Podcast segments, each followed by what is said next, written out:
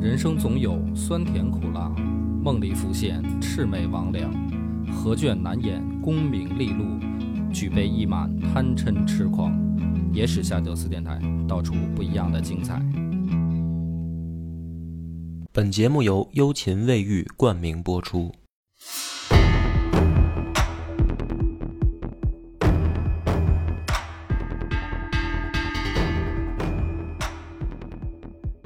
大家好，欢迎收听《野史下酒》，我是主播恶八波。广斌，这回故事呢，咱们就要讲到了比较精彩的一段了，就是李世民大破窦建德嗯，啊。这已经酝酿很久的一场战役了啊。对，上回书不是讲到了说窦建德派了个使者叫李大师嗯跑过来跟李世民谈判嘛？嗯，其实也不叫谈判，就是劝他退兵嘛。然后很顺利的就遭到了李世民的拒绝嗯，啊！我觉得这个山西人说话什么样来的？ 反正你还有，你还知道山西人？ 不是，但是我知道那个陕西嘛，啊陕西那个我前两天也是刷这个 抖音玩儿，啊然后看有一个讲解员讲解说陕西人查价，啊说是咱们北京人说是那个你丫哪儿的吗？啊东北味儿你瞅啥？ 啊，说陕西人特简单，就是炸，然后对面也是炸，啊然后就开打，然后 打，对就是砸。嗯然后要是说这个不挑衅的话呢，就是对面说炸，嗯， 你就得说不炸。就是就是就是低下去是吧？ 我觉得挺逗的。我觉得李世民就属于这种，可能嗯就是他，我一看这视频，我一下就想到李世民 了，就是这这种愣货。嗯那么这窦建德这边呢，等于还等着李大师回来报信儿呢。嗯就是李大师不是已经被扣下了吗？嗯在这个时候，李世民已经带着自己的轻骑兵，然后绕过北邙，过河阳，嗯就是奔着五牢这边就已经来了。嗯然后呢，就发生了又是那种演演绎的写法，就是窦建德这边呢也派出了一小队侦察兵，嗯然后去看看说对面什么动静儿。这路侦察兵呢，沿路就看见对面来了四骑快马，啊，为首一人执弓，后面跟着一人呢执槊，然后还有两个随从。见面以后，执弓这个二话不说，上去就就射人，嗯就实际上碰到的就是李世民，就是他也去侦查，但是只不过区别是人家是派侦察兵，他一般都是自己侦查。嗯侦察兵一看这个情况就往回跑啊，就是也不知道这四个是谁，反正就是敌人就来了呗。然后呢，就喊回来说，书里面说喊回来五千人，啊，就是来圈儿李世民。也不少。 对，就是这种路上可能就是李世民说炸，那边说不炸，然后回去喊了五千人。然后呢，这个两个随从就慌了，说那咱就赶紧撤吧，这个人数明显不是一个量级啊。嗯然后李世民说说汝两人不必惊慌啊，这个我自与敬德断后。说这哥俩呢，一个引弓，一个直槊，就是独占五千人，边打边退。但是实际上呢，这个并不是李世民这个很愣，嗯他在沿途已经埋伏好了，就是嘱咐这个自己的手下沿途就是设伏，嗯说就靠这一下呢，斩首三百余级。嗯就等于这是两军第一次接触，然后李世民耍一团儿，就等于斩了人家三百人。嗯，那么这个时候窦建德也知道了，说那这个不用等李大师了，就是回不来了， 肯肯定是准备开打了呗。于是呢，两边就开始递书信，就是我觉得窦建德也是。在没有放弃最后的一丝可能正常用人类的交涉方式交涉的情况下吧，嗯就说说书上写，就是他写信说屡有战事，建德呢这个并并不相犯，那么可不可以我们两边罢兵？结果呢，这个李世民就不理他了就是连连回都不带回啊，的。他回都不带回，嗯所以两边就这么着相互就是说交手了几次以后呢，窦建德完全没有占到便宜，就可能跟他之前碰到的对手不太一样了。嗯于是呢，这个李世民就逮了，说不但是正面揍窦建德，还派出骑兵啊去抄窦建德的粮道，嗯然后把这个窦建德打的，就是已经有了惧意，窦建德也害怕了。我觉得这也是少少有的情况，窦建德害怕。于是呢，窦建德就问他手下的一个祭酒，祭酒就相当于是这种随军的军师，原来好像有曹操有一那个时候就有军师祭酒，军师是啊祭酒对？吧？就问他的这个祭酒叫林静，问他这个小兄弟说：“咱现在咋办啊？这打不过他，嗯头一次我有这种无力感， 你知道吧？” 然后呢，林静就说啊：“说大哥，我给你分析一下啊，怎么分析呢？说你看现在唐军啊居住五牢，那么虽然呢咱们打不过他，但是他也吞不掉咱们，就两边实际上进入僵持状态了。说那我认为啊，我们不如率兵渡河，去哪儿呢？去攻怀州、河阳，就是等于往山西打。嗯，咱们他们现在不是等于在河南战场的外围吗？说咱们渡河，渡过黄河去山西，然后呢，说遇太行入上党，寻焚晋，趋普京，据河东以溃关西。就嗯你顺着山西这条线呢，再去进逼陕西，嗯说这是好好的这个等于策略，就不要在河南在这儿跟他较劲了。长征，啊，不不不是逃跑，他这个属于，呃，实际上有点像兵法里面叫围魏救赵，嗯就是你你不是在这个河南跟王世充这个相持在洛阳吗？嗯嗯等于呢，我去做事攻你的长安，是吧？这个有点围魏救赵的意思。嗯那但是窦建德呢就问他说，如果我们照这个方法做的话，洛阳还能不亡吗？就是王世充肯定是扛不住了。这个时候林敬道啊，就是说，我给你分析啊，这个我们这么做呢有三个好处。第一个是什么呢？就说他长安肯定空虚，嗯因为很明显，唐军这一路应该是主力，就是他这个李世民看来就是他们的这个东西最能打的了。嗯带过来的肯定是主力，所以长安就空虚。那么没准儿呢，我们还顺利的话，真的能拿下长安，这个是最大战果。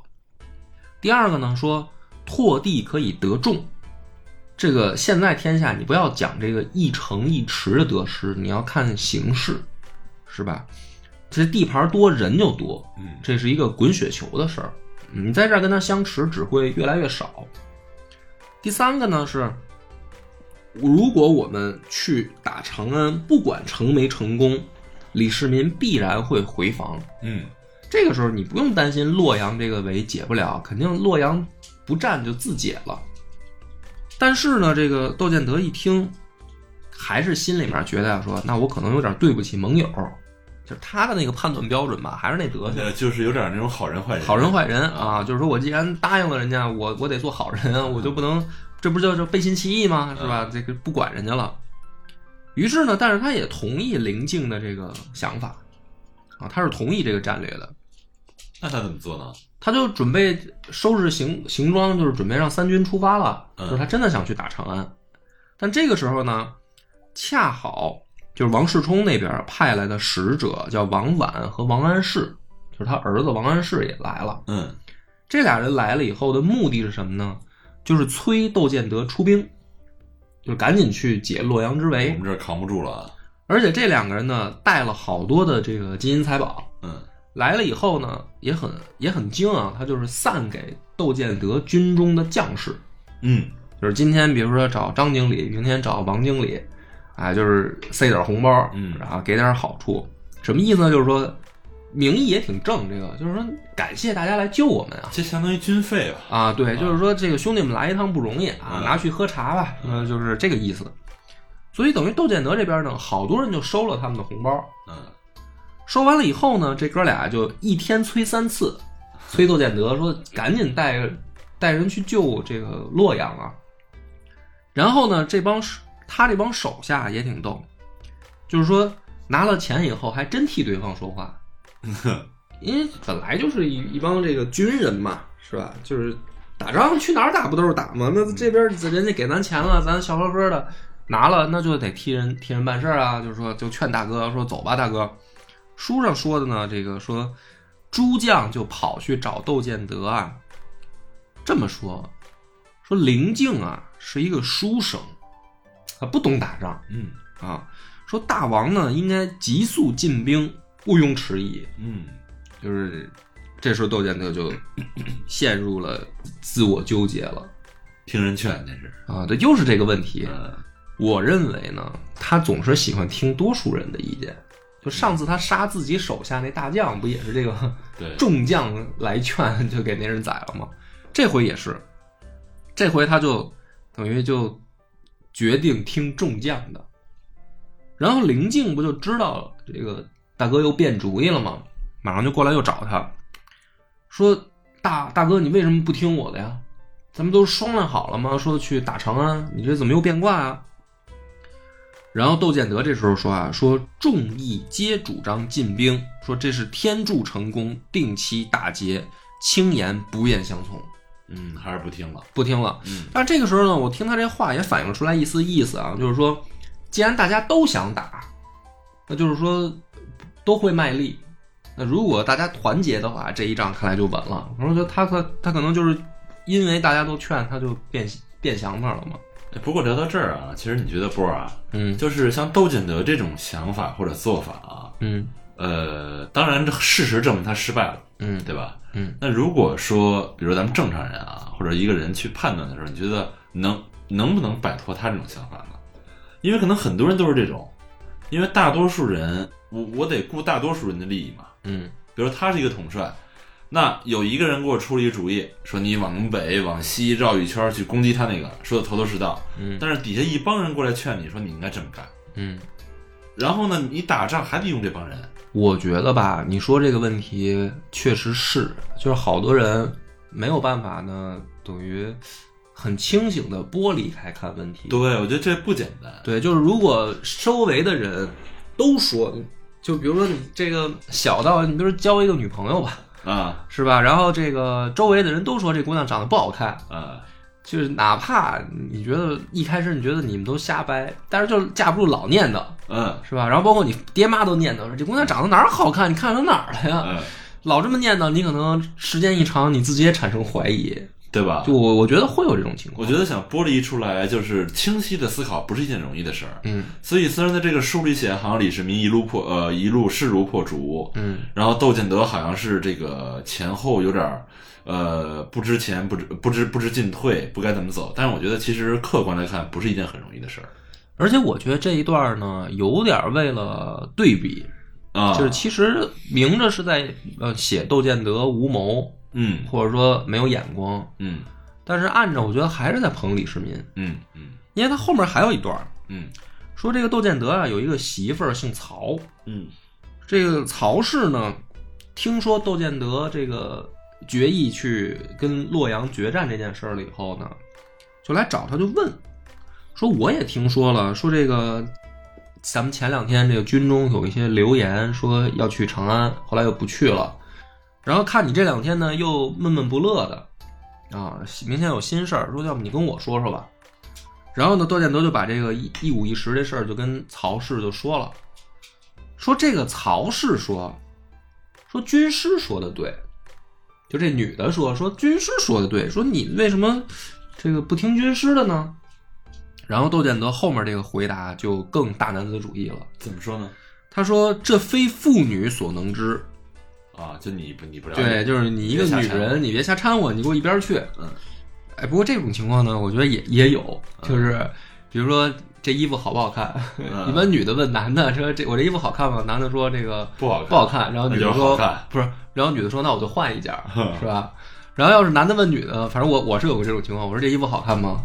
然后假如说那个女朋友说不好看，我说你懂个屁， 就买这件儿 就就要这下了。对，我觉得窦建德可能也是这种这种人，对，就是女的说的肯定是错的，只要跟他相反就行啊、然后呢，这个于是窦建德自己后面还补充了一句说：“我要不去洛阳跟李世民打呀，说众将该以为我怕他了。”啊。所以你看他这个就是这个理由吧，在在等于唐书这一段写的还是挺层次分明、挺丰富的。挺丰富，对吧？就是第一个呢是，呃，谋士提出了一个建议，以后他想听，嗯结果呢，大多数人反对，嗯这是第一层，我觉得感情就是在一个不知道该怎么办的情况下，说听别人意见的时候，发现有不同声音，嗯而且一个数量多，一个数量少，嗯这是第一个层次。然后第二个层次呢，可能是呃媳妇儿啊嗯过来劝，给他造成了一个心理反差啊。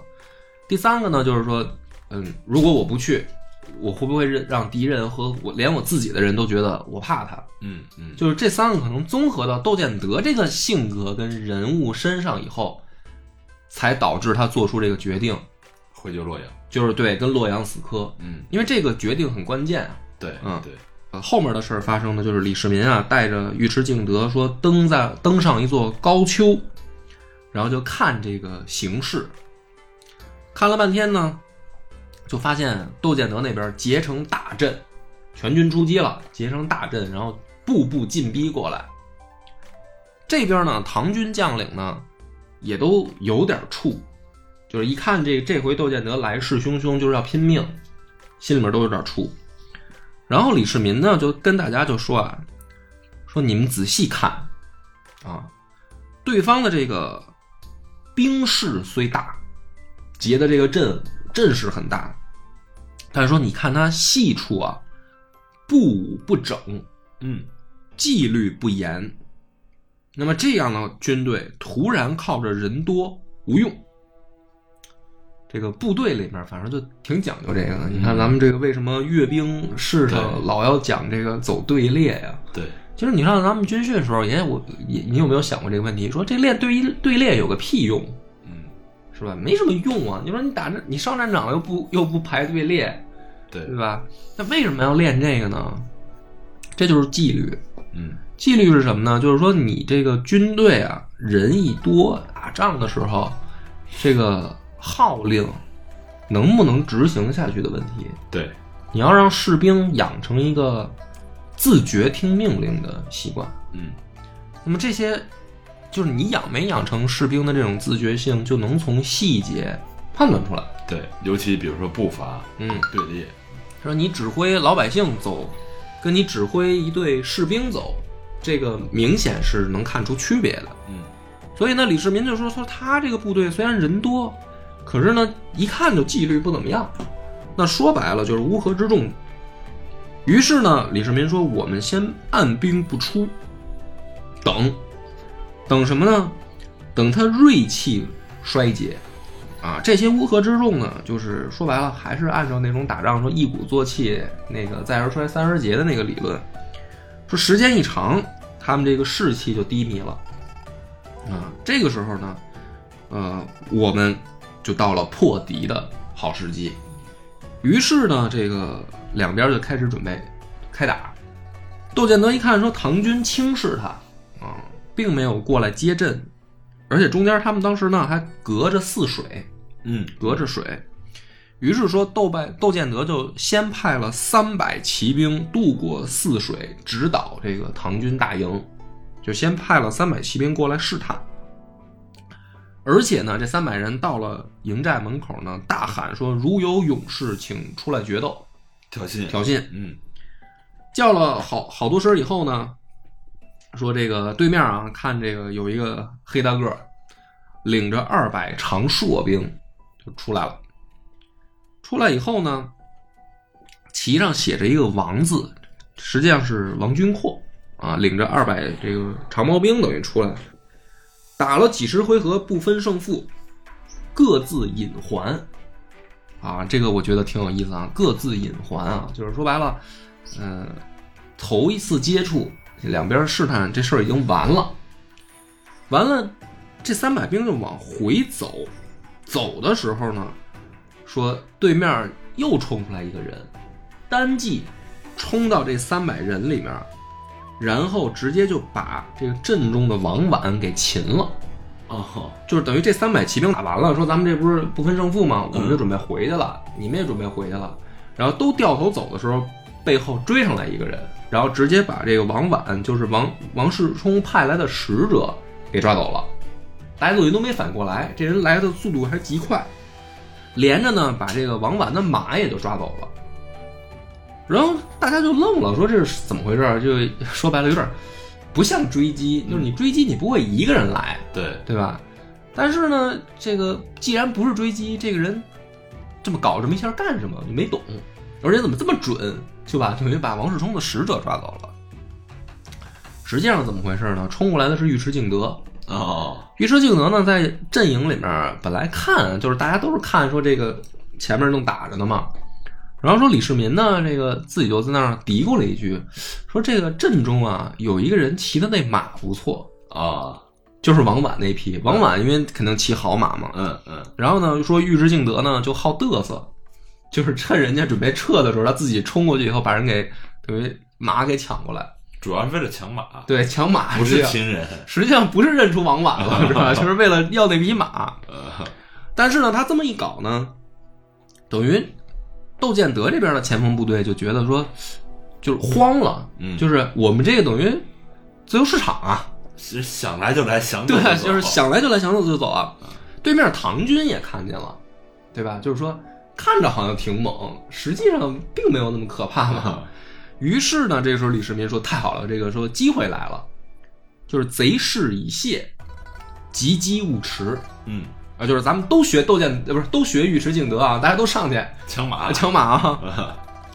于是说，这个唐军就这么着啊，跟着这三百骑兵渡过泗水，就反着冲下营，就等于打窦建德这边来。窦建德这边呢，他不知道前面发生了什么啊，他本来心里想说，看看已经快到中午了，是吧？这这个上午的活儿都差不多了，挑衅完了，我看那边已经往回走了嘛，准备这个传令下去，咱们开锅吃饭吧，就是准备中午歇歇息一下。结果没想到呢，说跟着这三百人就发现唐军这边大队齐出，就等于渡过泗水就赶过来了。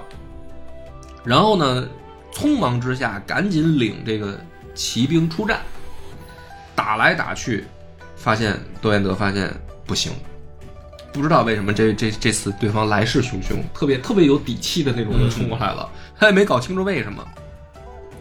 而且呢，说李世民呢大呼突阵啊，所向披靡，就是李世民也是亲自带队冲锋的那种人。而且说李世民这边呢，还有一个更猛的，就是这回淮阳王李道玄，李渊的从兄的儿子。嗯，说这哥们儿这这一仗露脸，挺身陷敌，穿过敌阵，复自敌阵杀还。他这么一圈呢，跟李世民的区别是什么呢？李世民一般干这种事儿的时候是身上带光环的，嗯，是吧？这哥们儿穿这么一圈呢，书上写的啊，说身上射的跟刺猬一样， 就死了，没没有没死没死还没死，还没死，回来了就是全身重伤，也是带光环的这啊、个，这个没死，反正然后还要再战，哎嗯就是马也射的跟刺猬一样，马已经死了，嗯他没死。李世民说：“这个兄弟，你去歇一会儿，让我来，说你毕竟不是我， 是吧？你先下去歇一会儿。”就是这一仗打下来啊，就是介绍他们俩这么猛是为什么呢？就是做个少数就行了，嗯啊，不用描述，反正这一仗唐军的表现就都向他们俩看齐呗。嗯，是吧？说在这种情况下，唐军追杀夏军三十里，斩首三千级，大获全胜。嗯，两边的这等于这就算是决战了。据说啊，这个唐军阵营里面还有两个人追得更猛，就是撵住了窦建德不放。一个叫白世让，一个叫杨武威，这两个人是什么呢？就认准了窦建德的那个帅旗了，就非得今天就就得要把他镇斩。嗯，窦建德呢来了以后，就是被这两个两兄弟追上以后啊，就说说不要杀我，我是夏王，说若能这个高抬贵手啊，愿富贵与共，嗯，给就你是钱，给你钱，就是大哥我错了。 说这么多半天就是给你钱，反正结果是什么呢？就是夏国的这个十数万雄兵啊，死的死，逃的逃，光俘虏就是被唐军抓的俘虏就有五万，就这一仗就算是结束了。嗯啊，然后所有的这个高级将领，窦建德这边的全部被俘，嗯，都被抓了。李世民回来以后就清点这个战利品，而且带上来俘虏，就是该嘚瑟了。第一个就把窦建德带上来了，说窦建德来了以后呢，不跪嗯，站着。李世民一看说：“哟，说这个挺有骨气啊。”那就聊聊吧。就问他，说我打王世充干你什么事儿啊？就是嗯你跑来凑什么热闹啊？ 然后呢，特逗，窦建德这个时候说的话挺有幽默感的。他怎么说呢？他说：“今不自来，恐烦远取。”啊说就是我来了，不是省得你去我那儿抓我了吗？ 就是就我是给人添来了，我觉得这也是用咱们现在特流行那个说，用最怂的语语气说最硬的话，就是反过来 说这个，说用用最硬的语气说最怂的话，对就是他这样反过来，还不啊贵，还不心贵，不自来，恐烦远取。我说那你就跪下说不就完了吗？有这个必要吗？装这装这么丑逼。 然后所有俘虏啊都进来以后，这个李世民很高兴，都耀武扬威了一遍。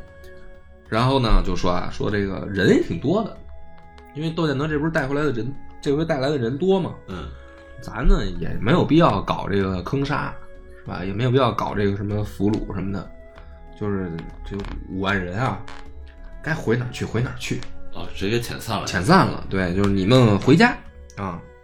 然后这个主要就是这些高级将领，弄几个大囚车，然后压着，嗯，压着干嘛去呢？还不能直接回长安，啊，压着到洛阳城下，然后指着囚车说王世充出来，说这个别等了，你看这车里坐的是谁？王世充在城楼上就看啊，窦建德就跟底下就喊啊，说说我就不该来，他本来没我什么事儿，说这个我来也来了，就是被你害的，就埋怨王世充，说我就是被你害的。王世充一看就完了，嗯是吧？这这就没什么可可聊的了，窦建德也歇了。于是呢，回去以后就跟手下的人就商量啊，咱怎么办啊？大部分人的意见就是说，那就投降吧，嗯没戏了。这个时候呢，这个王世充心里面也想说，很失望，啊，说这个投降的话呢，也不是不行，反正啊，就是能不能有条活路？恰好呢，这个时候李世民的这个劝降使者也来了。那我觉得李世民想的也很清楚，嗯，是吧？这打仗打仗呢，说是击敌为上啊，但是自古兵法就讲了，说这个不战而屈人之兵嘛，上上策嘛，对，这是最好的，就是你给人给你给人杀光了，得一座空城也没什么用啊。于是就劝降，劝降以后呢，王世充说行，说我呢也没有别的条件了，我就一个要求，就是我投降以后能不能别杀我？这李世民就说那可以嗯是吧？你你跟我回长安，嗯我保你不死。于是呢，窦建德和王世充的联军就在这样一场大战的情况下结束了。王世充呢，最后就是改着素服，率领群臣共两千人开城投降，嗯，然后东都呢也就被等于唐军掌握了。这一仗里面，这个俘虏的高级将领啊，念一下名单啊，其实好多人我觉得大家都不认识，说什么段达、王龙、崔洪丹、薛德殷、杨汪、孟孝义、单雄信，啊、我估计就这些人大家可能认识单雄。杨公卿，哎，不念了，反正挺长的。然后这些人就是全部出斩，单雄单二哥已经死了，在这儿 就没他什么事儿了。就没留了，就只留了王世充，啊。而且这里面还有一个细节，说这个朱灿非常不得民心，就是要处斩他的时候，说老百姓自发的上街组织起来以后，一人手里一个板砖，然后呢，在斩他之前啊，就是游街的时候，老百姓就朝他扔砖头，嗯，然后扔到什么效果呢？就等于他的坟已经造好了。 就 我也不知道他有多招人恨，就是这个书这个在书上看到这么一个描写，我也惊了，对，就直接给他盖一座坟，给他埋里边儿了，可还行。 然后这个说李世民就进进城了，进了城以后呢，看到了洛阳隋朝盖的宫殿。这个时候咱们讲这个流行王朝的时候讲过，这是等于杨广的大手笔，嗯，还记得吧？对新建的这个东都。然后说李世民看到了以后呢，长叹，说这个穷人欲怎得不亡嗯啊？反正这个话里话外吧，都是明显捧李世民。嗯啊，我倒觉得杨广干这个盖这东都挺好 的，就是没没必要，没必要拿来这个捧李世民用。然后说李世民呢就把这个乾阳殿给烧了，然后呢传檄大河南北，就是黄河南北，相当于他他一下干了俩国主， 对，然后传檄大河南北，诏令肃降。这个情况下呢，说这个郑夏两国大部分的官员就都降了，就还挺顺利，嗯，等于一下就把这个河南、河北全全给平了那哎打这个点确实很准啊。啊、然后呢，凯旋而归，说这个率铁甲三万，然后呢，这个骑兵万人，分前后两队，鼓吹进长安，就是咱凯凯旋班师那奏乐啊，然后献俘太庙，嗯你，就想这个场景吧，很很风光啊。对，然后把这个窦建德、王世充拉至殿前，后李渊发落。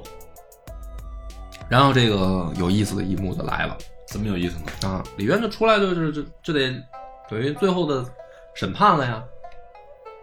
李渊先叫上来谁呢？先叫来这个王世充。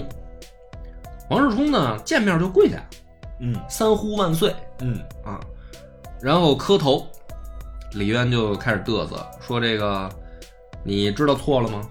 嗯，王世充马上就说说臣这个臣罪当诛，但是说秦王已经赦臣不死了，呃，先垫上，哎，就先把这话说了嗯，这不是他们俩在洛阳的时候谈好的条件吗？嗯然后李渊呢叹了口气，说我呀不是非想杀你，但是呢，我要不杀你的话，我对不起两个人。哪两个人呢？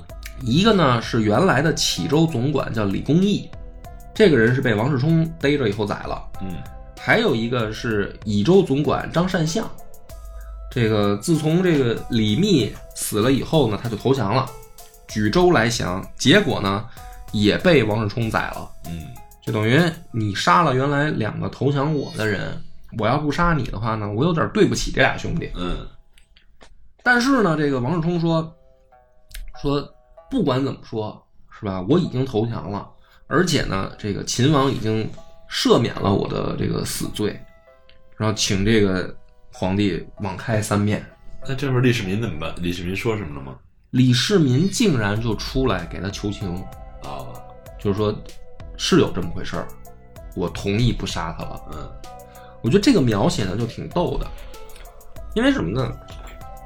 第一个啊，按理来说，李世民呢没有这个权限，嗯，就是杀不杀这个人，不是你答应了以后就应该怎么办的。那么在大庭广众之下，我觉得这个发生了这个一幕啊，就这人跪在底下，老头儿说我要宰了你，给我俩兄弟报仇。儿子出来说我答应不杀他了。我觉得群臣看着呢，双方都很尴尬， 对吧？这个没必要啊，嗯是吧？于是结果是什么呢？结果是李渊真的没杀他。嗯，那么这个事儿就怕对比，对比是什么呢？接着就把窦建德叫上来了，然后窦建德呢也下跪，但是呢不求饶，于是呢斩首于东施， 我靠，太惨了啊！然后把王世充这个贬为庶人，携族呢，呃，贬到蜀地。但是呢，一般讲这个对于隋唐的时候讲到这儿，我觉得可以了，就是因为这两个敌人的结果就交代了嘛。但实际上还有一段儿，什么呢？说是窦建德他的这个族人在贬往蜀地的途中，说要造反，啊，说又有这个想法，导致的结果是什么呢？在路上把窦建德不是把这个王世充啊讲错了啊，王世充的族人，嗯把王世充又给灭族了。所以你看这个事儿就有有意思啊，就是说面儿上答应了不杀了以后，实际上李渊还是动手了。嗯把它斩草除根了。那么， 我认为这个事儿啊，无关乎对错。嗯就我觉得他要是斩草除根这个这个做法，我觉得啊没什么问题，对吧？你留着留着是个祸害啊。嗯，但是他这个做法呢，就会导致两个人，他跟他儿子李世民啊，我觉得没有想法是不可能的。嗯嗯因为明眼人一看，我觉得看书看书看到这儿就是，怎么可能呢？人家都投降了，然后发配的途中说他的儿子又有想法造反，是不嗯可能的事儿吗？反正我觉得不太可信。我觉得就是你想斩草除根。嗯，那你这么做的话呢，李世民就会想，就是这个老爹表面上给了我面子，但实际上还是该干嘛干嘛嘛。嗯所以呢，自己呢，实际上不就是个棋子儿吗？嗯我觉得有一些点点滴滴的事儿吧，就是史书，因为它首先，我觉得你也不一定写的就是真的，嗯，是吧？也有可能这一本来也就是编出来的一段儿，但是这些都是矛盾。那么回过头来再盘点一下呢，就是窦建德呢，从起兵到因为被杀，一共就六年；王世充呢，从这个篡位到被杀三年。嗯所以就是说，唐朝的这个建立啊，就现在还没呃，现在还没没统一啊。但是你就可以看这个速度，因为后面更快，因为后面李靖就该出来了，嗯就是等于唐军李家父子平定天下，在历史上算是速度最快的。嗯那么这一章咱们讲到这儿的时候呢，实际上你就可以发现，这是一个对比，对比什么呢？第一个对比是说，窦建德自己这边儿，呃，用这种笔法写，就是你该书，就是通过写他该书写李世民赢就该赢，嗯为什么呢？因为有人给你出主意了，就是林静出那个主意，嗯啊，围魏救赵，这个主意你不听，你不听呢，又接着就写说，连你媳妇儿都知道这个主意是对，你还不听，那你输就是活该。嗯嗯就这个笔法写来写去，实际上最后你你看完了，你再反过头来一想，就是这个意思，就是窦建德你输是活该的对，啊。所以李世民赢呢，就是是一必然。嗯那么你输了以后，你死应不应该呢？这个就是也是对比着写，就是没有这个时候就你怎么做都没用了，嗯就是你哪怕像王世充那样跪地求饶、三呼万岁，你还是死。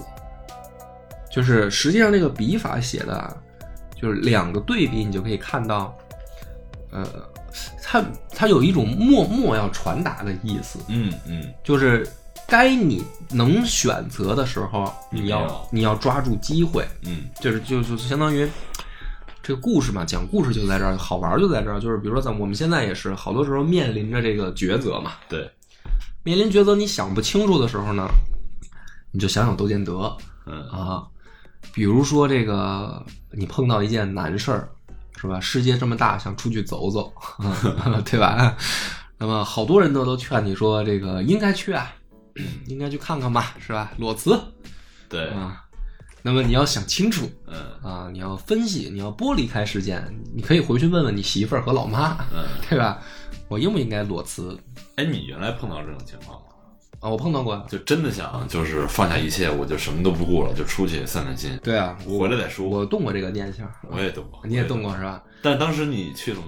没有啊，是为什么呢？ 没钱呀。对啊，我我就是怕，我就是怕这个出现后面窦建德这种情况，啊就是你比如说你真辞职了，你真出去了以后，就不是你能选择的事儿了，嗯 对吧？就是那个时候你再选择也怎么选都没用了。嗯，我当我你知道我当时怎么想的啊？嗯，我想的是，就算这当然裸辞嘛，对吧？嗯你就那这剩下几千块钱，你说就出去跑近地儿玩一圈儿去啊？嗯我当时想的是，就算出去玩一圈儿回来，这问题还在，嗯。躲不过去。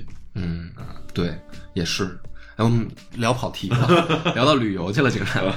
然后咱们接着讲啊，嗯这个时候呢，这个等于，嗯、河南、河北加上这个山西、陕西，嗯就等于基本上黄河南北，就算是被李家控制住了。嗯加上这个，比如说幽州这些这个投降势力，唐军的地盘儿已经算是最大了。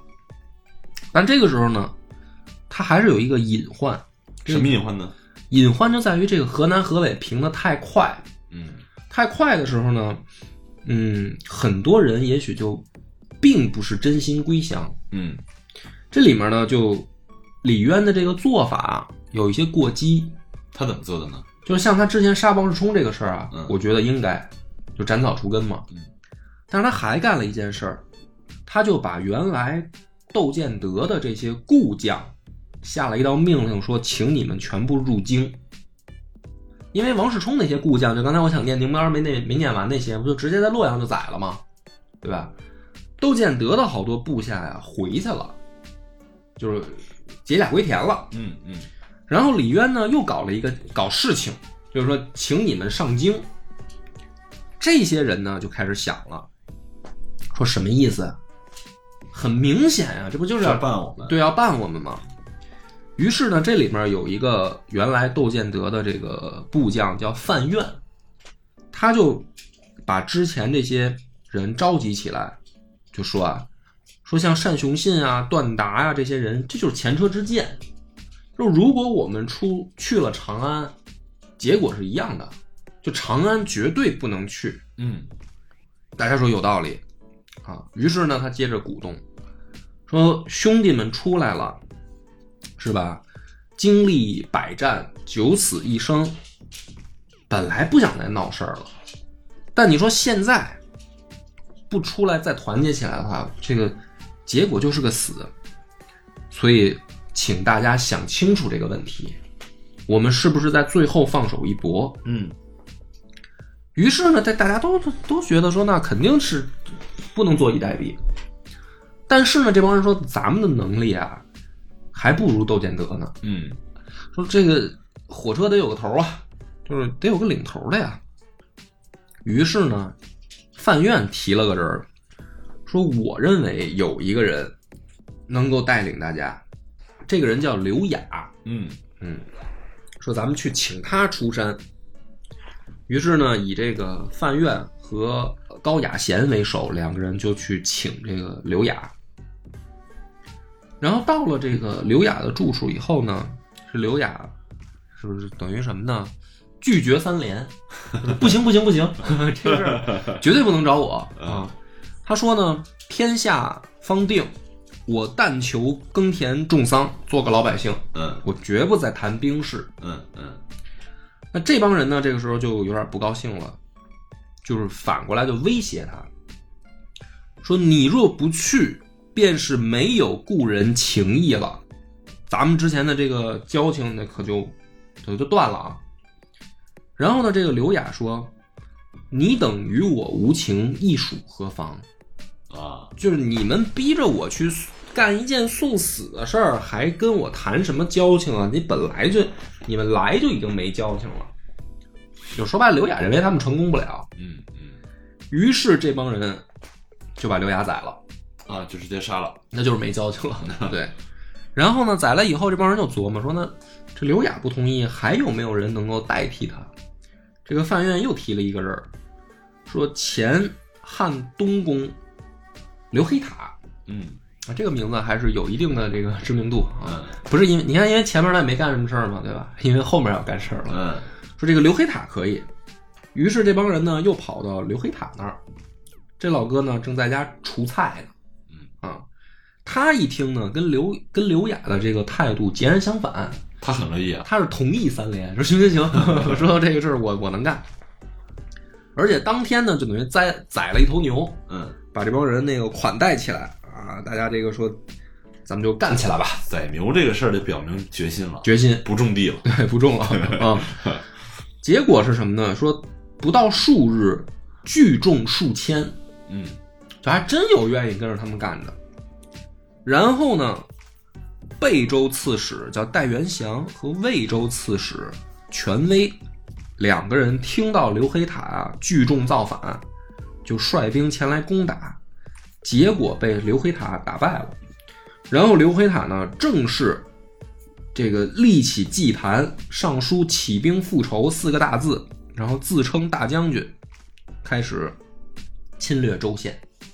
然后他这么一出兵呢，说江湖上还有人响应他，有一个叫崔元训的袭据深州，杀刺史裴熙，响应刘黑塔。嗯兖州道徐元朗，然后本来已经授爵鲁国公了，兼任兖州总管，这个时候也和刘黑塔联合，自称鲁王。于是，运、兖、陈、启、伊、洛、曹、代诸州土豪陆续屈服山东大震。嗯这个我觉得呢，就是什么呢？就是说，本来你河南、河北啊得来的太快，你的这个人员啊，就是换换人啊，还没来得及做完。李渊呢，你在长安的动手太着急了，嗯嗯所以这个时候反而我觉得李世民做的是对的，就是如果你留他一条活路，然后呢，慢一点把人替换干净了，等这个地盘收进来的稳固了，嗯，你再斩草除根可能也不晚。但是我不知道李世民是不是这么想啊。总之结果是什么呢？就是窦建德和王世充虽然败了，但是刘黑塔又在这个地面上重新折腾起来。而这个时候，唐军这边更头疼的是，他们本来以为这个黄河南北已平嘛，接下来就要进入淮河和这个长江流域了，所以他们当时已经让李孝恭带着李靖，等于在这个蜀地以东训练水军，嗯，就准备南下统一全国的战争了。结果没想到黄河又乱了。那么预知后事如何，且听下回分解。我们的微信公众号叫“柳南故事”，柳树的柳，南方的南。如果还没听够的朋友，欢迎您来订阅关注。